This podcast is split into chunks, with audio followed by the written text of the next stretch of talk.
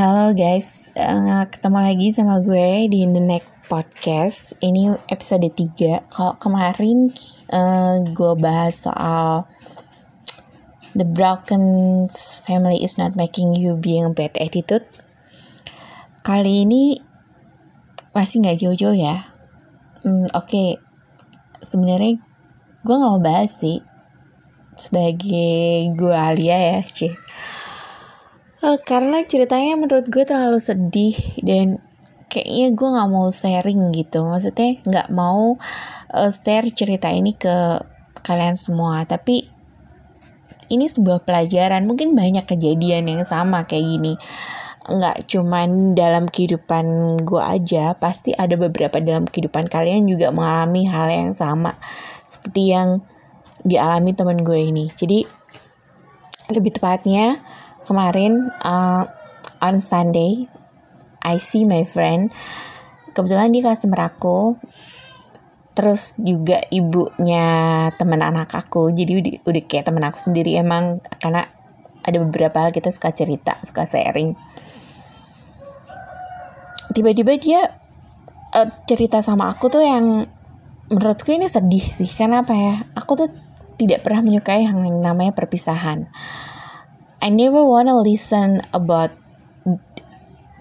divorce, broken, and anything ya. Karena gue ngerasa hal itu pasti akan menyakiti salah satu pihak. Tapi tiba-tiba dia cerita, kita gak pernah tahu, bener banget. We never know the cover of people. Di depan itu seperti apa, di belakang itu seperti apa, kita gak pernah tahu. Only mereka aja yang tahu apa yang terjadi dalam kehidupan mereka. Kalau mereka sharing, baru kita tahu. Kalau enggak, kita nggak tahu, ya kan? Jadi kita jangan pernah ngejudge kehidupan seseorang hanya karena kita lihat dari luarnya aja, hanya kita lihat di sosmednya aja, atau hanya kita lihat di communication di depan kita yang begitu terlihat baik, tapi ternyata di dalamnya nggak baik. Jadi awalnya dia cerita, "Moms, I wanna sharing with you kalau aku already divorced with my husband," gitu. Terus dia, "What? Kan bukannya waktu itu PPKM, jadi ada beberapa hal yang mengakibatkan your husband not come back in your home because COVID and you already scared and your husband already scared if dia balik itu nanti akan menularkan ke keluarganya." Karena kebetulan di rumah dia itu tinggal ibunya yang memang sudah berumur atau berusia, yang memang bahaya banget kalau kita tuh sering keluar kota di masa pandemik ini dan kita nggak swab, kita nggak aware, terus tiba-tiba nanti kita pulang kita membawa si COVID itu ke dalam area rumah kita gitu. Gue pikir kayak gitu, sesimpel itu pikiran gue waktu itu. Tapi ternyata dia cerita, terus gue nanya, "What the reason?" gitu.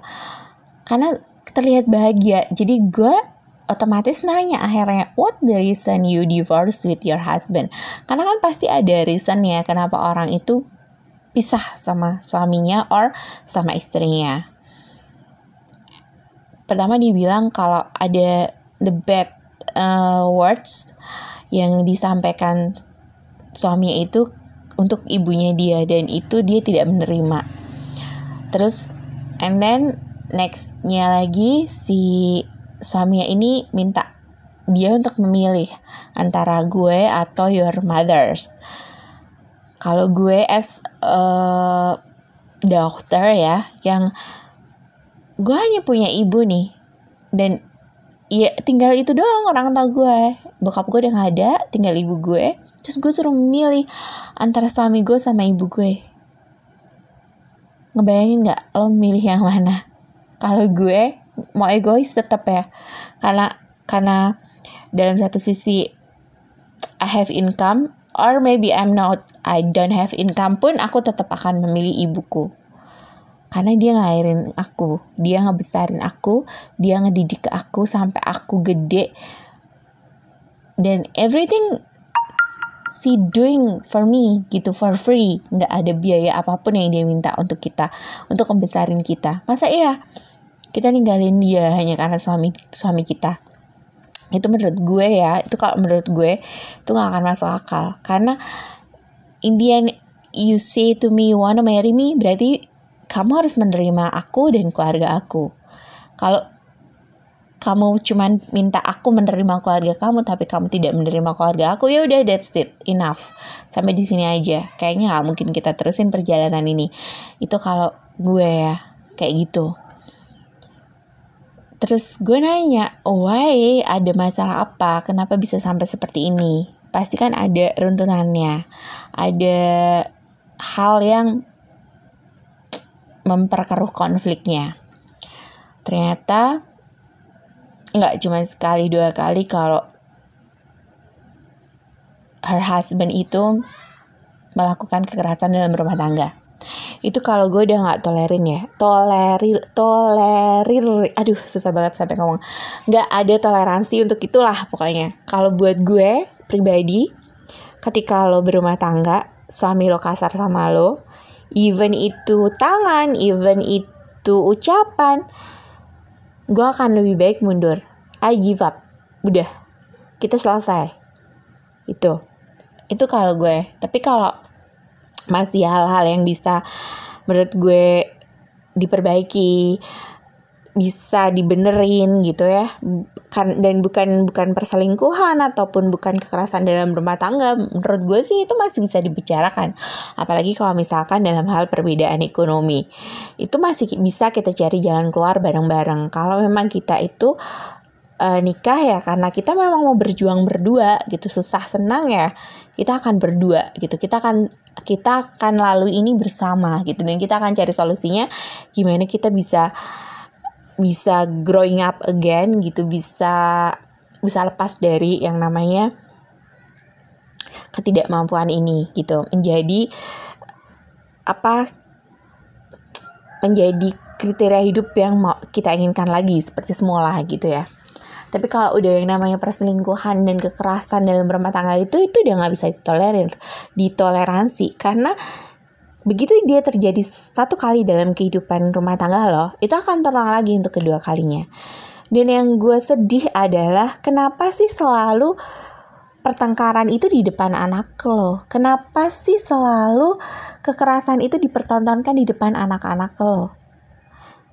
Sorry tuh saya yang kebanyakan gak dewasa itu, dari yang beberapa cerita sama gue itu karena gue cewek, dari beberapa yang cerita sama gue itu adalah cowok. Pesan gue satu, kalau lo sebagai seorang laki-laki sudah siap dengan komitmen untuk menuju rumah tangga, please, lo tuh tanggung jawab akan istri lo dan anak-anak lo. Sampai nanti lo mati pun, lo akan ditanya. Even anak-anak lo belum mati, lo udah mati, lo tetap ditanya lo. Ini lo anak lo perbuatannya di dunia. Kayak gini lo anak lo perbuatannya di dunia. Nih gue liatin ya, lo udah tidur tenang di dalam sana, lo masih lihat anak-anak lo. Tuh lihat tuh anak-anak lo. Lo pernah ajarin gak? Lo pernah ini gak? Tuh kayak gitu. Kalau anak lo itu jadinya bagus, lo di sana akan bahagia. Tapi ketika tidak, dosanya siapa yang nanggung? Ya tetap orang tua, bukan siapa-siapa.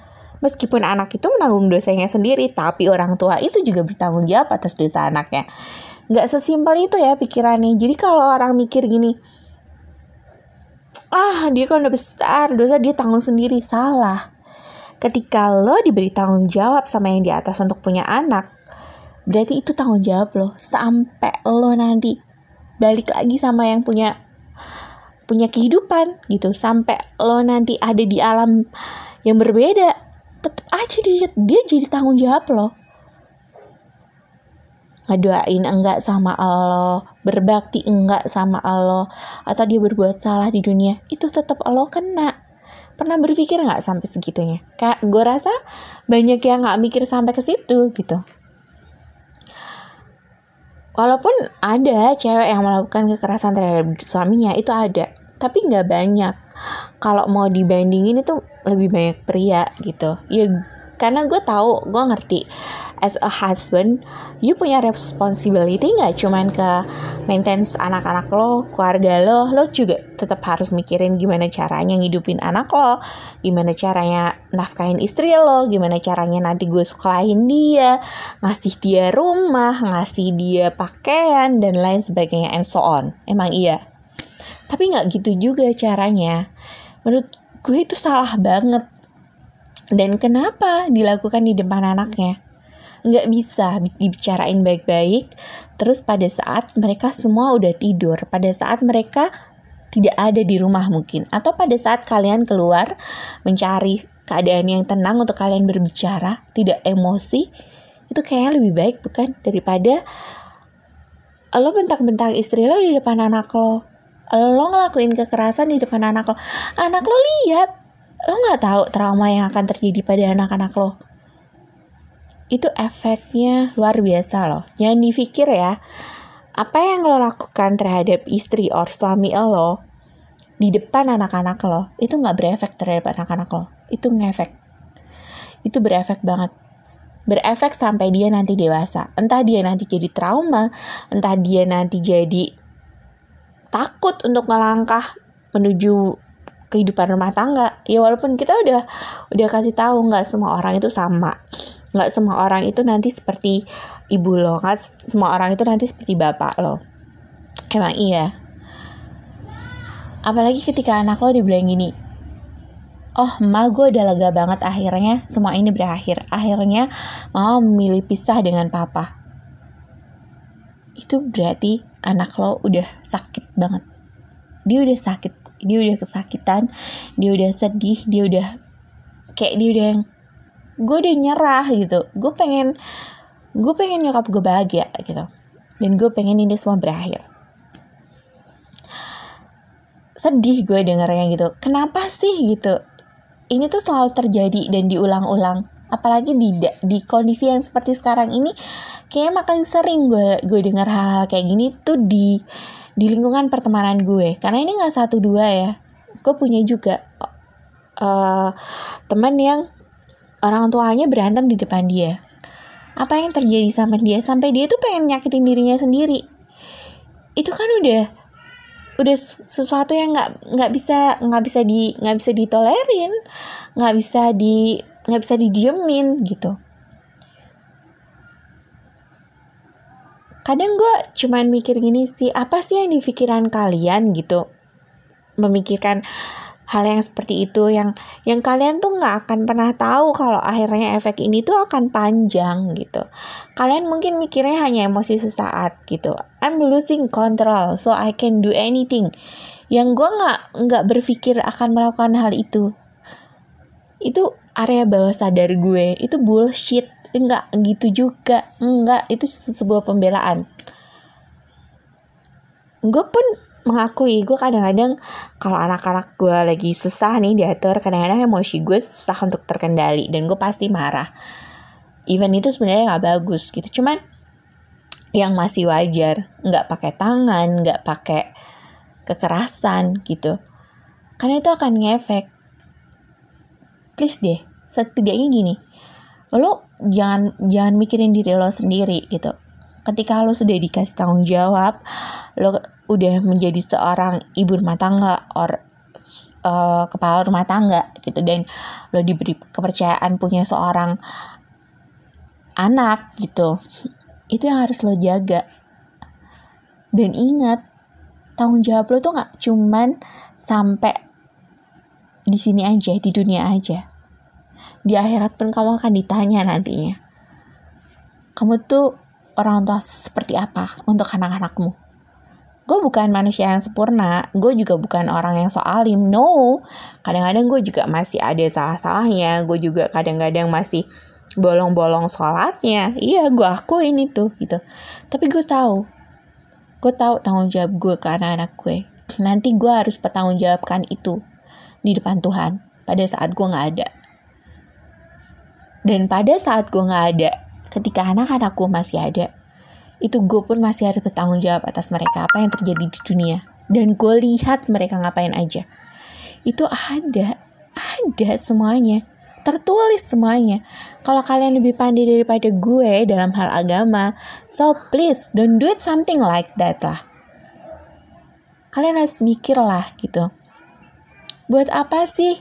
Ngapain sih? Jadi stop lakuin kekerasan dalam rumah tangga. Mikir beribu kali deh buat kalian itu untuk menyakiti satu sama lain. Entah itu lo mau nyakitin istri lo atau lo mau nyakitin suami lo, please jangan egois. Karena hidup itu nggak cuma lo sama suami lo, or lo sama istri lo. Ada anak-anak lo, ada keluarga lo, ada banyak hal. Jadi jangan jadi egois hingga lo menyakiti salah satu pasangan lo. Dan gue berharap sih cerita ini cukup terjadi di dua teman gue aja. Gue berharap gitu, nggak ada lagi teman-teman gue yang punya cerita yang sama kayak gini. Terus terang gue sedih, gue kecewa, dan gue ngerasa kenapa ini terjadi sama teman gue gitu. Yang nggak seharusnya ini terjadi. Buat kalian di sana dan buat yang dengerin gue, kalau kalian sudah berumah tangga, please sekali lagi tolong jangan pernah lakuin hal ini. Kalau kalian sudah siap melakukan membina hubungan rumah tangga, kalian juga sudah harus siap dengan konsekuensinya. Dibaca dalam-dalam apa aja tanggung jawab lo as a husband, as a wife. Nanti ketika lo punya anak, tanggung jawab lo terhadap anak lo. Jadi agar lo berpikir ribuan kali untuk melakukan hal-hal yang di luar nalar. Kayak gitu sih. Agak emosi ya kali ini karena terus terang gue cukup sedih gitu. Beberapa hari ini tuh teman-teman gue tuh cerita hal yang kayak gini ke gue. Jadi kayak yang bikin gue shocking juga gitu. Why it's happened with my friend gitu. Kenapa sih harus terjadi pada teman gue gitu. Walaupun gue banyak baca berita, ada beberapa orang yang mengalami kejadian kayak gitu juga. Bahkan ada artis juga yang mengalami kekerasan dalam rumah tangga juga. Tapi ketika itu terjadi di lingkungan area terdekat lo, lo denger ceritanya aja lo pasti udah nyesek banget. Dan lo ngerasa sedih tau gak? Kayak yang my god gitu. Jadi selalu gue bilang, gue pernah sih, bukan selalu gue bilang. Gue pernah bilang dalam postingan gue di Instagram gue captionnya gini. Karena tawa itu menyembunyikan luka. Kita gak akan pernah tahu orang itu tertawa. Ketika kita bercengkrama dengan sesama teman, kita ketawa, kita bahagia. Tapi you never know my heart. Kamu gak tahu kalau hatiku tuh menangis. Kayak gitu. Dan only me know. Makanya itu kenapa gue gak habis pikir gitu. Dari kemarin tuh gue ngerasa, shit gitu. Ini tuh sedih banget. Ini kenapa sih kayak gini gitu. Ini ada apa sih sebenarnya kok. Banyak banget teman-teman gue yang punya story kayak gini gitu. Seenggaknya ini sebuah pelajaran buat gue ya dalam kehidupan berumah tangga gitu. Take and give itu adalah segalanya. Komunikasi itu penting. Dan menjaga agar tidak terjadi kekerasan dan perselingkuhan itu pun penting gitu. Setidaknya kalau kita udah mau berjalan bersama, kita lalui entah itu senang atau duka bersama, ya di situ yang akan kita ambil hikmahnya nanti. Karena pasti bahagia itu akan datang. Walaupun kita gak tahu kapan. Tapi yang pasti Allah itu akan tunjukkan saatnya. Gitu. Oke, buat semua yang dengerin aku, terima kasih. Kali ini gue baru buka analistik pendengar gue di Hub Happer Studio ya. Terima kasih orang-orang yang dari Demak, Pekalongan, Semarang yang udah dengerin gue. Semoga kalian selalu terinspirasi oleh cerita gue, walaupun kadang-kadang ada cerita gue yang absurd yang gak nginspirasi sama sekali. Semoga kalian suka dengerin suara gue, semoga kalian bahagia, happy di sana, dan tetap jaga hubungan baik dengan keluarga kalian, terus tetap stay contact, terus juga be careful di masa pandemi ini, selalu berdoa dan bersyukur. Bye guys, sampai jumpa lagi di The Next Podcast sama gue, Alia. Assalamualaikum.